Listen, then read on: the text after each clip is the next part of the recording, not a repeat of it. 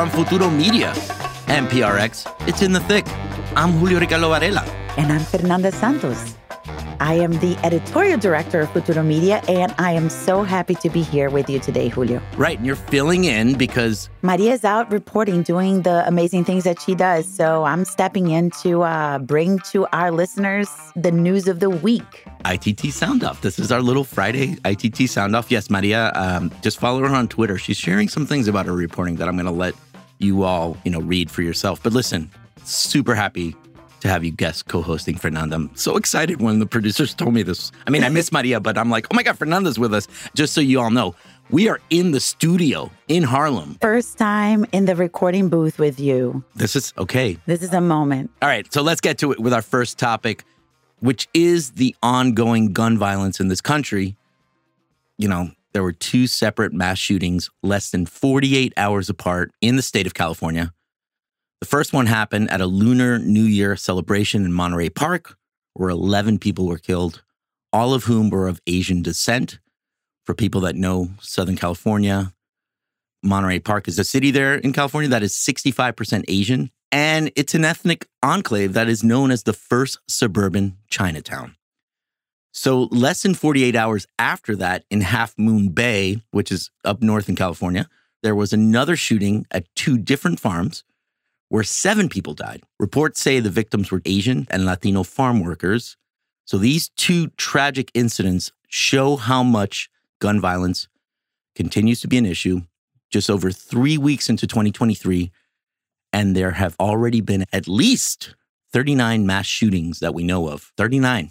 There's thirty-one days in January, just giving you guys, you know, there's more mass shootings than days in January. And so the month far. is not even over And the yet. month is not even over. Thank you, Fernanda. Exactly. So we want to play a clip from Democracy Now. Connie Won, who's co-founder of the A A P I Women Lead organization, she was on the show with the fabulous Juan Gonzalez on Tuesday. So let's listen to what she said about the attack in Monterey Park and the gunman, who's seventy-two-year-old Hu Kan Chan. Your response to hearing that this was this was an attack on the Asian community by a, another Southeast Asian? Uh, I thank you for that question, Juan. I think, you know, I've been saying this um, for a number of years. There, the violence against Asians and Asian Americans is multi-layered, and it extends far beyond the discourses of hate or even hate crimes. The violence against us has been historical, and I think that it's really important that we also begin, mainstream America in particular, begin to really have an intersectional analysis of racial and gender violence. Um, and in particular, I want to say racial and patriarchal violence, right? Because I think, you know, reports have said that uh, Mister Zhang is, uh, or he had a, a history of being angry, um, that there may be some relationship to interpersonal violence, uh, perhaps gender-based violence. And I think, you know, survivors of and victims of patriarchal violence are across the gender spectrum. So, Fernanda, so much to unpack there, but I also want to share more news out of Memphis. Police violence against Black and brown people, as we all know, is ongoing in this country. And what's happened in Memphis, five ex-police officers are facing murder charges for the death of Tyree Nichols, who's a twenty-nine-year-old Black man who died three days after being brutally beaten by police during a traffic stop on January seventh. So the video of the incident is set to be released Friday evening, but Tyree's family watched it and said it was horrific, and I can't even imagine. So a lot to unpack here. Yeah. My biggest take on this, Fernanda, for the Monterey Park one, it happened in a place of joy, a dance hall, during Lunar New Year. Can you imagine? I mean, what are your thoughts going through your head this week? You know, every time one of these mass shootings happen, we get into this whole conversation about strengthening our gun laws and red flag laws. And all of this, I think, is really necessary. But once again, and we heard uh, Connie Won talk about that in Democracy Now!, we hear somebody say that the shooter had been angry, that the shooter was isolated, that the shooter was had issues with his family. And I think there is a, a problem with isolation and despair in this country that we need to address as well, yeah. You know, mental health issues. Yeah. And yes, we have to talk about gun control and better ways to prevent people from gaining access to guns, but we also have to talk about expanding mental health services to people who cannot afford three hundred dollars an hour to go to a therapist, right, or to pay out of pocket for medication that they might need to help them. Yeah, the stigma, right? We have to destigmatize sort of that type of sense of isolation. It's all connected, right? And what Connie's saying, even the complexities within our own communities. Right, right. We, we tend to be so black and white with everything, right? Yeah. It's guns, it's racism, but there's a lot more that goes into that. And talking about the police violence in Memphis, if you look at the police officers who are facing murder charges, they're not all white. Yes, when you think about the fact that one's attitude towards somebody of a different race impacts those decisions, there are also other things at play. And I wonder, as far as training goes with police, how much of that racial sensitivity is being communicated in a way that is not stigmatizing also, and not boxing in the Black police officers as someone who's there to right or wrong, so to speak. Yeah, it's a, it, there's no full understanding. It's almost like a checklist item for police. It's like, oh, we got to do this because right. of our, all right, well, a lot to talk about. It's something that we're going to be following throughout the year. It just makes, it just breaks my heart. The one in the dance hall, but the farm workers as well. Just, oh my gosh. just I don't even. I, Can you I, imagine the people who are harvesting the food that we eat? Yeah. They yeah, can't yeah. even go and do that kind of work without feeling threatened by violence.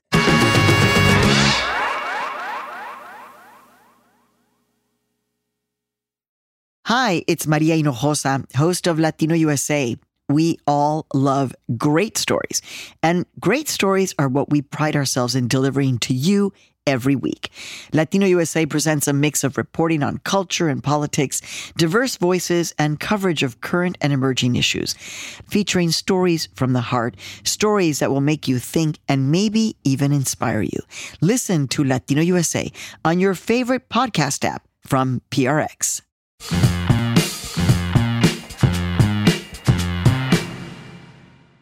Moving on to our second topic then, which is the protests in Peru.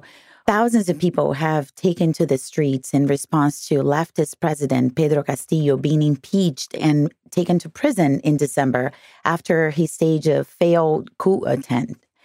President Castillo was a hope for change for his supporters. Many of them are poor rural people, and they are middle-class indigenous people. Right. They are really the heart and soul of Peru. Yeah. In response to the anti-government protests, which have been going on since early December across the country, security forces have resorted to extreme violence. At least fifty-five people have died so far. Wow. fifty-five people. It's a lot of people. Yeah. Peru's new president, Dina Boluarte, has called a national state of emergency. And Machu Picchu, the historical site, the place that every American, everybody knows about, yeah, right? Yeah, yeah, yeah, yeah. has been shut down indefinitely as a safety measure. The anti-government protests in Peru are continuing a pattern that we've been seeing across Latin America in countries like Brazil, my home country, mm-hmm. Colombia, Chile. In fact, Julio, you spoke to Peruvian professor Roger Marino on Latino Rebels radio last week. And here's what Professor Marino had to say about the response to the protests. Let's take a listen. Instead of trying to dialogue with the people, to have inclusive discourse and social orientation agenda, the first uh, discourse that she proposed was to criminalize any attempt of protest. I think that in the last year, we are playing a very dangerous democratic game.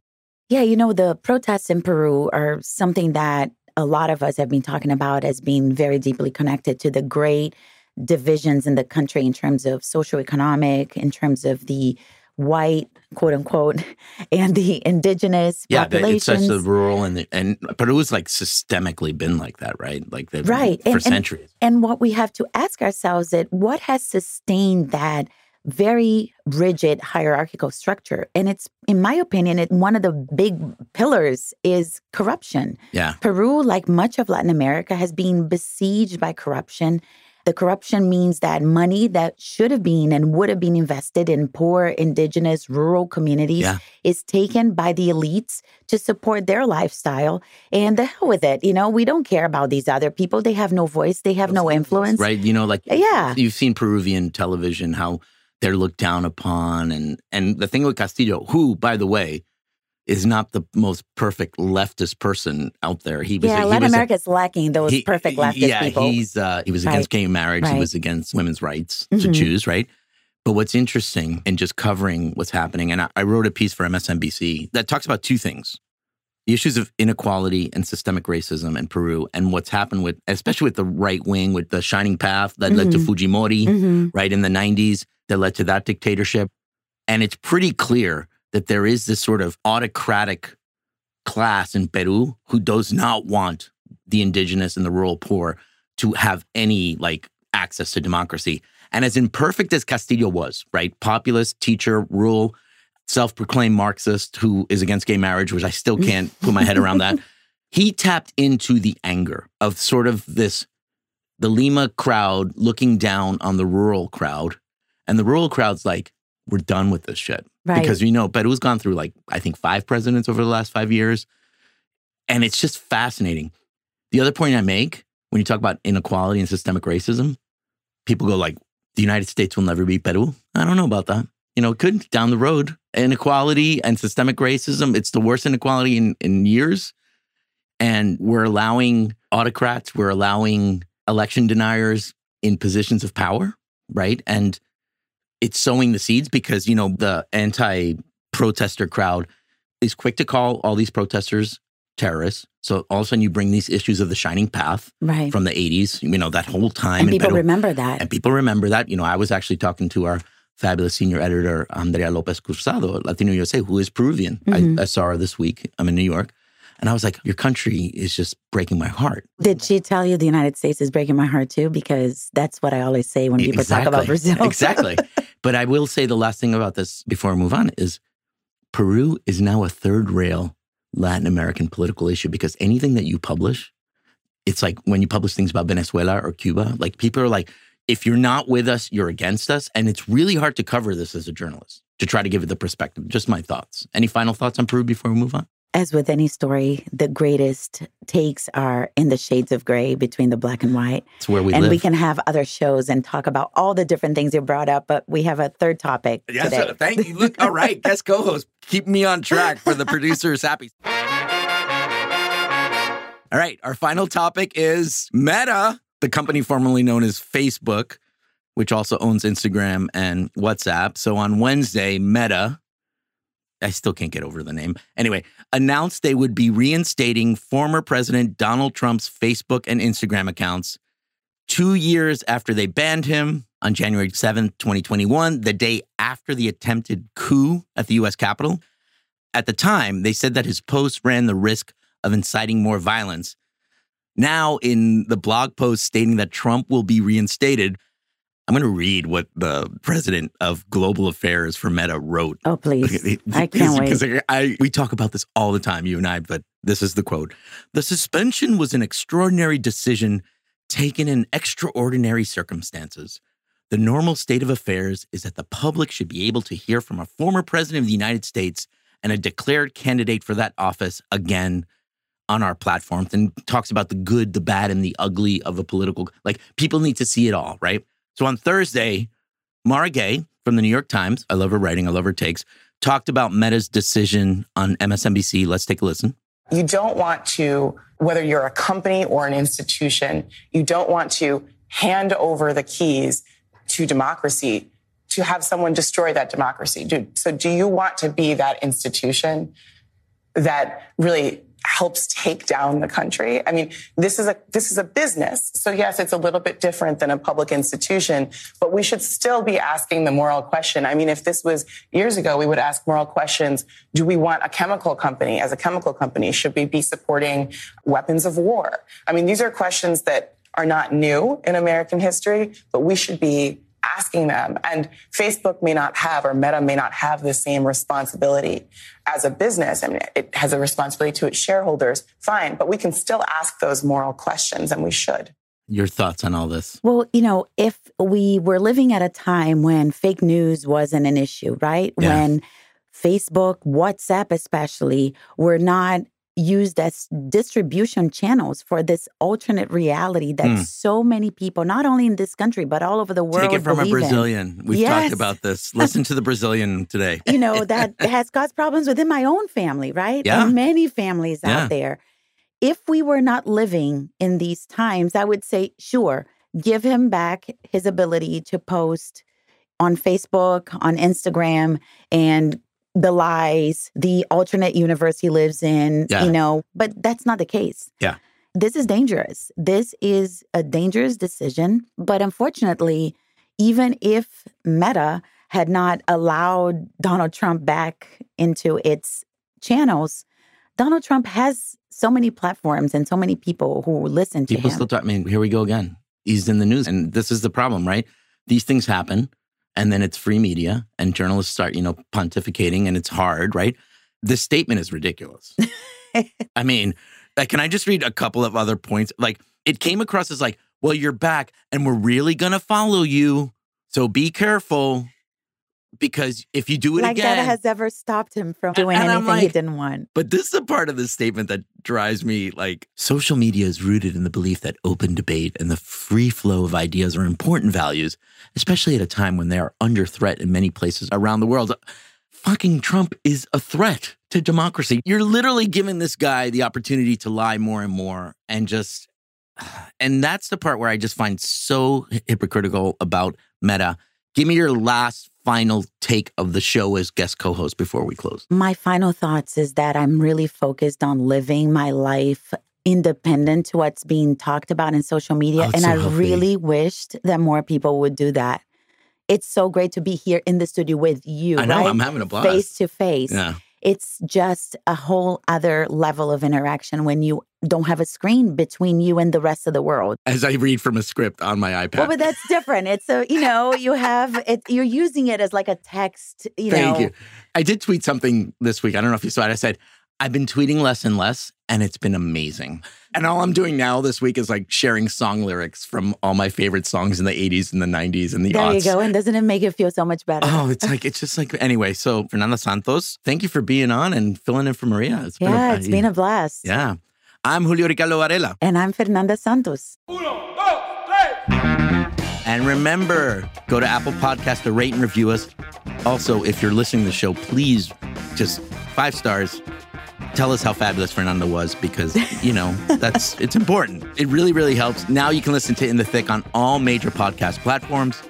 Check us out on the web at in the thick dot org. Follow us on Twitter and Instagram at In the Thick Show. Like us on Facebook and tell your friends.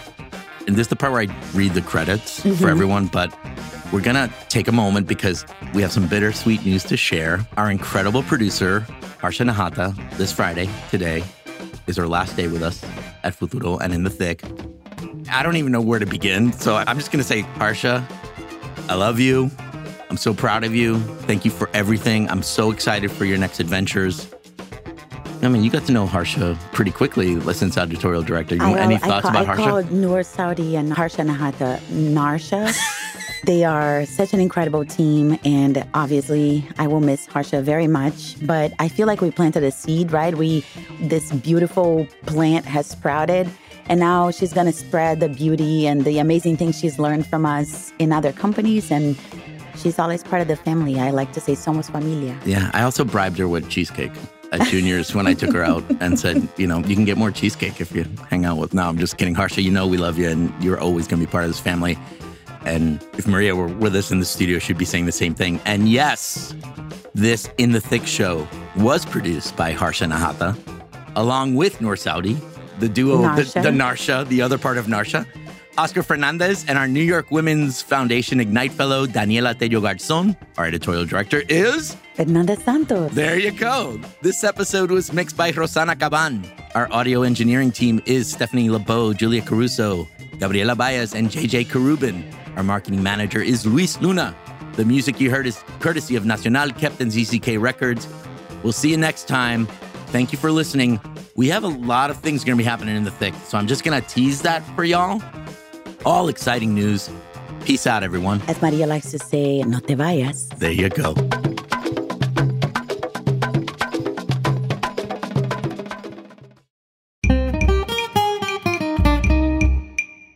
Fernanda, this show is called In the Thick. Um, it's a political podcast oh. show. Oh, I thought it was something else. Um, so I don't know if you've listened to it.